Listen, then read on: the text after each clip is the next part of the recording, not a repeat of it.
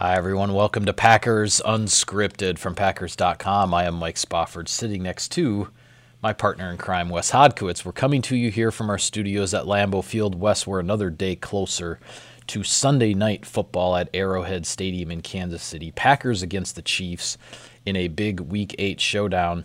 And as we stand right now, we're taping this episode on Thursday morning before the Packers hit the practice field on Thursday, before the Chiefs hit the practice field on Thursday.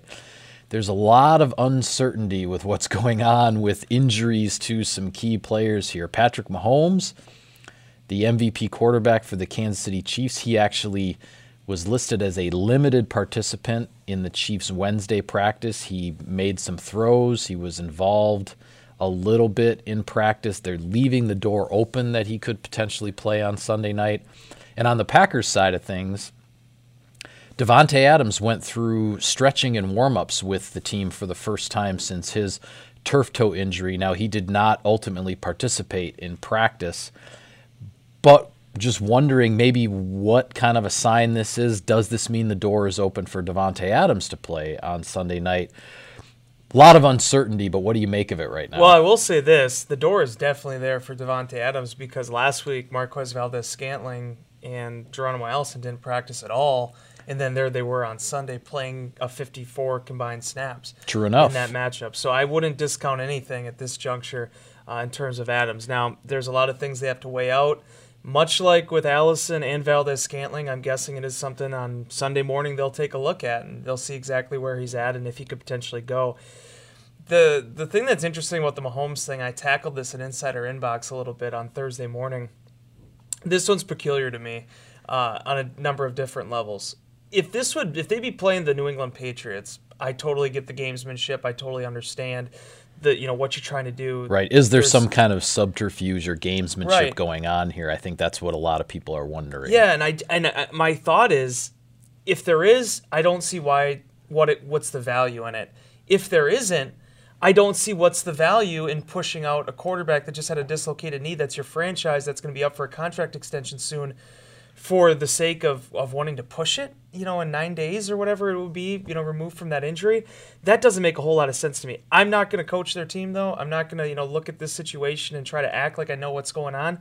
If they feel like he's healthy enough to go out there and throw passes, certainly the reports were that there was no ligament damage, you know, so so kudos to them for that. But man, there's a big thing in play here for the Kansas City Chiefs. They are looking at Super Bowl. There's a chance that this wouldn't just be the only matchup between the Packers and Chiefs. So I, I just I, I look at the long game here and Matt Moore looked okay last week and if you feel like he can guide the offense and give you a chance to win, I don't see the reason you'd push Mahomes early other than this week you just want to create a little bit more chaos in the mind of the Packers. Yeah, and I wonder if that that may be what's going on here, but at the same time, if you're a Packers fan, I think you look at this as, hey, if Patrick Mahomes is maybe going to be back sooner than later, but if it's not this Sunday, right. does that mean he might be on the field the following Sunday when the Chiefs are playing the Vikings. So there's a lot, you know, a lot of uh, um, ramifications here going on with this. With regards to Adams and the Packers, though, here's here's a question for you. Now, obviously, as I say, the Packers haven't hit the practice field on Thursday. They also have another practice on Friday. Adams has been out for multiple weeks. It's not quite the same situation as MVS and right. Allison, who basically just missed one week of practice. They got him ready to go, and they played on Sunday. Matt LaFleur said on Wednesday after practice that the decision on Adams could go all the way up to game time. What I'm wondering is, with missing multiple weeks, if Adams doesn't practice at all this week, would he really be ready to get out there and play? Or when a guy has been out for a stretch of time, does he need to at least see some practice reps? I'm not sure. And this is Matt LaFleur. He's a first time yeah. head coach. We always could get a feel for things with Mike McCarthy a little bit in these instances. We really don't know how LaFleur is going to handle this. So that's just another, another uh, element of the uncertainty as the week goes along. The answer to your question is whether or not Adams can one get out of his stance explosively, and if he can get out of his breaks. Uh, so you don't necessarily need to be in an in-game setting to know that. If you can actually simulate that in practice or in a you know a rehab or a walkthrough with some of the trainers to get a feel for that, that's going to be a Davante Adams decision. That's going to be him knowing his body. Because if you remember, Mike, from the very first interview he did about this, he wants to come back when he's fully healed, when he knows he can help the football team. The Green Bay Packers are 3 0 without Davante Adams. Do they win those three games more decisively with him? Sure. but they still, the, the ends justify the means. And I think he understands that they need him for the long run here. So if it needs to take another week, you'd be smart with it. But I'll tell you what, if he can go out there and he feels like he's Davante Adams and can do what he needs to do, that's going to be, I think, really the biggest test for him. Him at least being able to go out and do the stretching because we've seen it in practice the last few weeks. He's done little more than just walking around mm-hmm. to at least make that advancement. I think bodes well that if even if it isn't this Sunday night, Davante Adams is getting closer to that return to the field. Yeah, well, elsewhere on the injury report for the Packers, uh, safety Darnell Savage, the rookie first round pick out of Maryland, he was back on the practice field for the first time since his ankle injury from the Dallas game. Now, the Packers had a very light workout on Wednesday. They were not in helmets, not in pads. Right. It was pretty much a walk through speed type of practice. They did some drills, uh, position drills that were a little closer to full speed, but then the bulk of the other work was walkthrough in terms of installing the game plan. Savage was listed as a full participant. I guess we'll see what happens on Thursday, assuming they're putting pads on for a more full speed practice later today. But this is an interesting development here because uh, um, we've seen some issues, obviously, with the big plays being allowed by the Packers defense. And I'm one who maintains it's never just one person. Right. You know, guys on defense have to have to do their jobs, and you have to make it work. But if you get Savage back, that could change the look of things here on the defensive side of the ball. The one position that's been hit hardest with injuries to this point of the season, seven weeks in, is safety. You already lost, uh, you know, Raven Greene, who was the primary backup to both of those guys and right. had a really big role as that hybrid linebacker. So he's out of the equation. Then you lose Savage right when he's, you know, looks like he's really coming on. Yeah. Flying all over the field, making plays, you know, deflecting passes, hitting hard. Uh, he seemed to really be building that rapport with Adrian Amos back there, you know, as that one-two punch. And then he goes out of the equation. I think you know, Will Redmond has really stepped up, but there was even some domino effects with how they've been able to utilize Amos without Greene and without Savage. So if you can get him back in the fold, I think that goes a long way for how this defense defends the middle of the field. And this is going to be interesting. Again, we're going to have to see how Thursday's padded work, what it looks like, and, yeah. and how this team is going to, you know, who's going to be available and who isn't when you get into that type of practice. But the fact that, you know, the walkthrough was what it was, but they did individual periods, the fact that he was out there and he was able to do all of it, it at the very least tells you that they feel comfortable that the ankle can handle that type of exercise, that type of work, and you know they'll be smart with it and hopefully get him back in the fold here on Sunday night. Yeah, and another guy who has returned to practice for the Packers, a young tight end Robert Tonyan. He's missed the last couple of games with a hip injury. He injured the hip in the Dallas game, same game that uh, Darnell Savage got hurt, and we've seen obviously the production from the tight ends over the last couple games. They've been worked in to everything that's going on on offense, certainly with Adams being out. You get Robert Tonyan back in the mix here with what Jimmy Graham has been doing lately and Marcedes Lewis. Lewis had kind of a quiet game against the Raiders, but we know what he did against the Detroit Lions in the Monday night game you start to round out that position group a little bit and, and just as much as that position has been involved in what's going on here it could really get interesting if the group as a whole is back to full strength. Well Tonyan's the hybrid right? I mean he's the cross between your graham and your and your lewis uh, and learning from both of those guys. It was a story i wrote during training camp. He wants to be the pass catcher that graham is. He wants to be the blocker that lewis is. Those are the goals. Those are the perfection that he's trying to attain. And for him to continually improve over the last two and a half years now with Green Bay, I think really speaks to him and his maturity level and understanding where he needs to get to as a former receiver at that position. Robert Tonyan made a phenomenal catch in going back to, I believe it was the Dallas game, if I remember that. Yeah, right. it was that sideline play, kind of a, an off schedule busted yeah. play, and uh, and he turns his route up the sideline, uh, you know, an on the fly adjustment, and Rodgers throws it out there, and uh, and he leaps and not only makes the grab, but then gets both feet in bounds. I think it was the play that he hurt his his hip on, the basically yeah. the way he landed.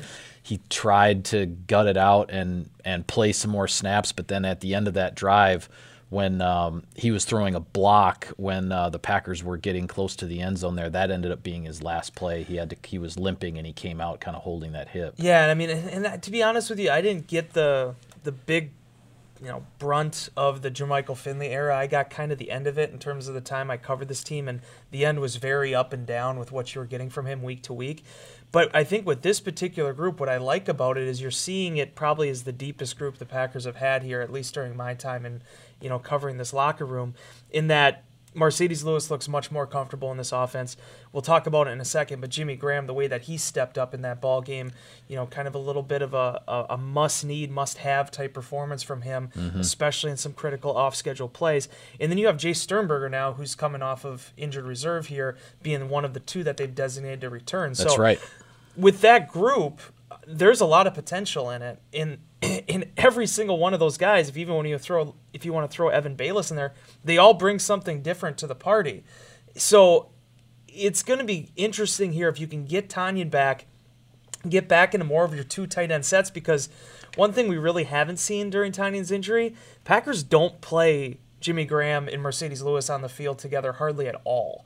Like they when like they script their stuff differently for them. Tonyan will play with both of them. Yeah. But it's very rarely the two veterans together. So I, this is going to be something that I think if you get Tonyan back in the fold and you get Sternberger maybe being able to contribute down the line here, that could be a position group that the Packers really lean on in the second half of the season. Yeah. Well, where do you think things are with Jimmy Graham? Because Aaron Rodgers very effusive in his praise of the game that Graham had against the Raiders this past weekend in some of the games leading up to that, there was production from Graham, but also some missed opportunities sure. that he'd be the first one to to wish that he had him back. Obviously, do you think what we saw against the Oakland Raiders, four catches for 65 yards plus a touchdown, do you think what we saw is the beginning of something here with Jimmy Graham moving forward? Is this is uh, um, is this the kind of game that gets a veteran who maybe hasn't produced the way he's the way he would have wanted to through his first season and a half in Green Bay. Is this the kind of game and and the kind of vote of confidence from the quarterback that gets the guy going? I think so. I really do because the thing is and I've said this to you before, they don't need Jimmy Graham to be 2011 Jimmy Graham. That isn't why he's here. Uh, they don't need Aaron Rodgers. You know, I mean, everybody evolves, everybody adapts yeah. in terms of what they were years ago to what they are today. And Graham plays a position that has had a lot of success into the 30s. Look at Marcedes Lewis, still doing it in year 13 now. Um, but they all do it in their own ways, right? I thought that this game was a perfect uh, you know, symbol of what Graham can bring to this offense when they don't have Davante Adams, when they have to spread the ball around. Because as Rodgers said, and I believe it was to your question, Mike, there was only one of those catches that he had where the play was really strictly designed for him. Everything else sort of came on on feel, on instinct, and being able to just play the drive out, play the you know the, the series out. And he had some critical moments in that football game. Yeah the tight end position, I one thing I really liked when Graham spoke to the media on Wednesday night that he said is that, you know, his opportunities will come and basically paraphrasing him somewhat, it's the nature of his position. I'm a tight end. Tight ends just don't very very rarely have those 10 catch 80 yard days that like Davante Adams had they are more economical. There's going to be days where a tight end has a good game, but he only catches two passes for 20 yards if he's doing all the other things that are required of him as a blocker, underneath, being able to be an outlet for the quarterback. Graham had some of those opportunities, as you mentioned, and, and, unfortunately some of them couldn't be converted.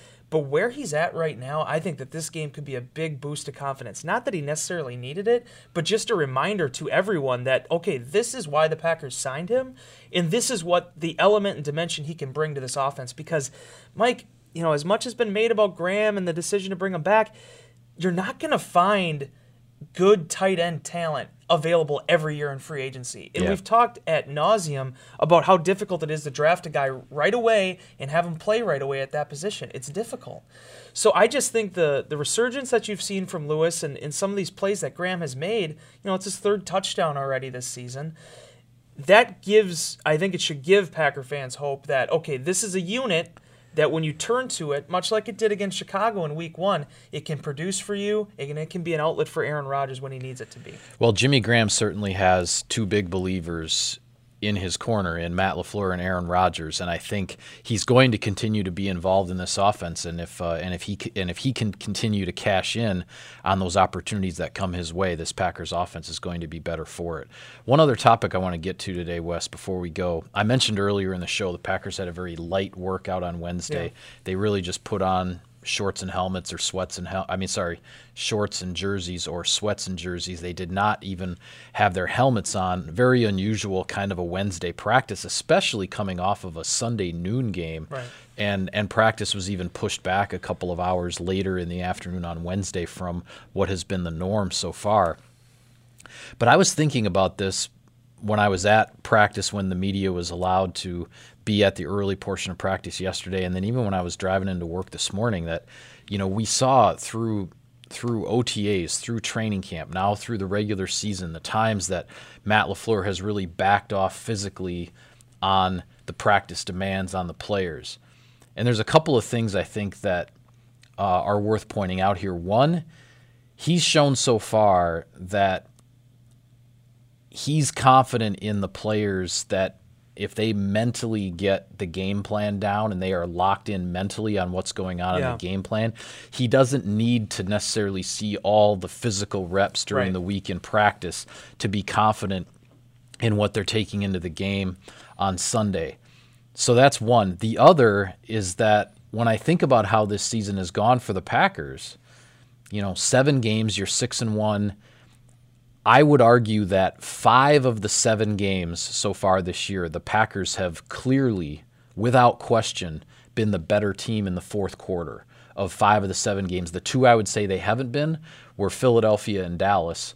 They weren't able to pull it out against Philadelphia, and it worked out in Dallas because they built a 31 to three lead, right. and they were able to hang on, even though the Cowboys were getting the better of it in the fourth quarter. But when you're the better team five out of seven weeks in the fourth quarter, that's going to lead to a lot of wins. And I'm just starting to wonder if you know all of this is is part of the bigger picture. We we've seen the back off physically in practice. We've seen the Packers be the better team in the fourth quarter. Hey, there are a million ways to get this done as a head coach in the NFL guys over decades have done it all kinds of different ways and won games and won playoff games and won Super Bowls.